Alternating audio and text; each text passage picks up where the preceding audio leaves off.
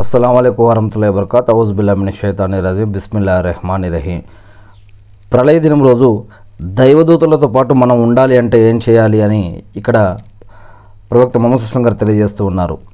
ఎవరైతే ఖురాన్ పండితుడు అయి ఉండి దాన్ని పఠించే వ్యక్తి ప్రళయ దినాన గౌరవనీయులు పుణ్యాత్ములైనటువంటి మహానుభావులైనటువంటి వారితోటి మరియు దైవదూతల వెంట ఉంటారు ఖురాన్ పండితుడు.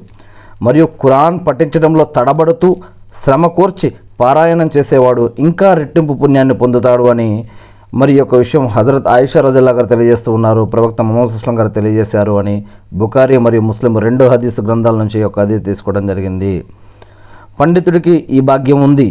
కానీ తడబడుతూ నేర్చుకుంటూ మరి రాయ ఇంకా చదవడం కోసం ప్రయత్నించే వారికి ఇంకా రెట్టింపు పుణ్యం ఉంది అని ఇంకా ఇక్కడ చెప్పడం జరుగుతూ ఉంది. మనం కూడా ఈ యొక్క విషయం ప్రయత్నిద్దామని అల్లాని ప్రార్థిస్తాం